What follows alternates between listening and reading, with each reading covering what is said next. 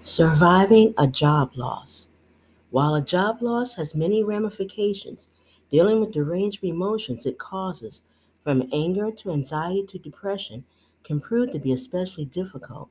It is perfectly, perfectly normal to experience these reactions, for being unemployed is inherently stressful and it can also involve the grief process. There are four basic stages of this shock, a disbelief that this has happened to you anger, a feeling that you have been wrong, mourning, sadness over the loss of friends, acceptance, the desire to get on with your life. Stress isn't necessarily a bad thing. It can, in fact, be a powerful motivator, but at too great a level, it can get in the way of performance. It's all a question of how you manage stress. Here are a few tips on how to deal with job stress, particularly if you just lost one. Number one, Keep a hopeful outlook. What are the good things in your life right now?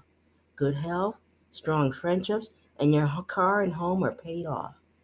Listen to other people's stories of how they emerged from this situation and not only survived, but in some cases became more prosperous because of it.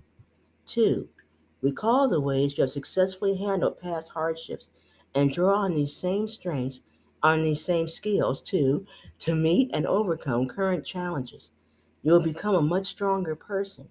To paraphrase an old saying, what doesn't break you will make you. 3. Help yourself by helping others. Assist others in need by volunteering. When you are not going to work every day, your sense of being useful and helpful can suffer. You don't have to do it full time, but volunteer work will restore and maintain your self esteem and self concept.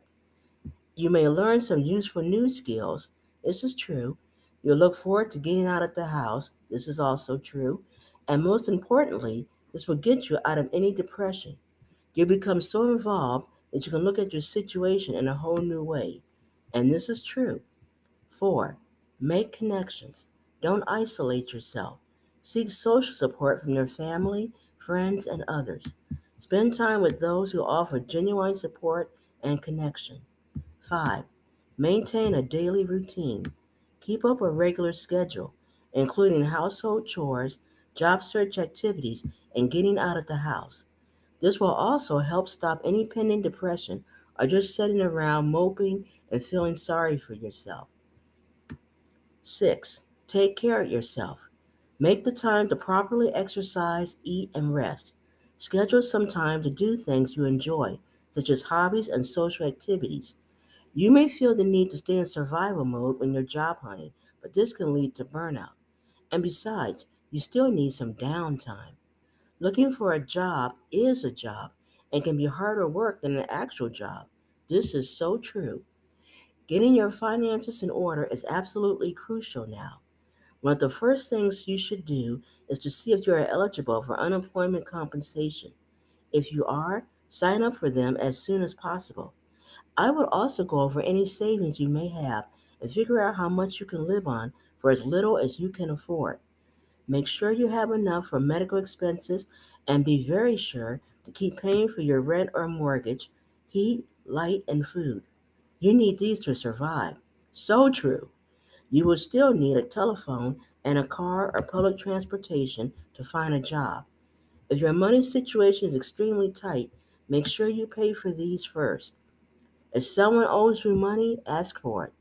If you have a skill like baking, giving lessons or tutoring, decorating, or babysitting for pets or the elderly, put an ad in the newspaper or pass out homemade flyers advertising this to generate extra money. Sell off those items around the house that you no longer use, that others need and will gladly pay for. Stop using your credit cards for now and start paying with cash. Create a weekly menu for all your meals. Start clipping and using discount coupons. Buy those store brands. Did you know that we spend 14% of our total income on food?